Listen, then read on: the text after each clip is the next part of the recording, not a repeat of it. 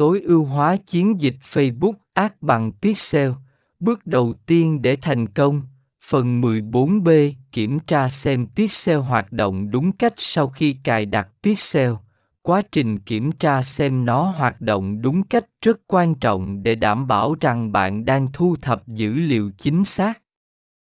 Để kiểm tra Pixel của bạn, sử dụng Facebook Pixel Helper tiện ích mở rộng Facebook Pixel Helper cho phép bạn kiểm tra các sự kiện Pixel trên trang web của bạn.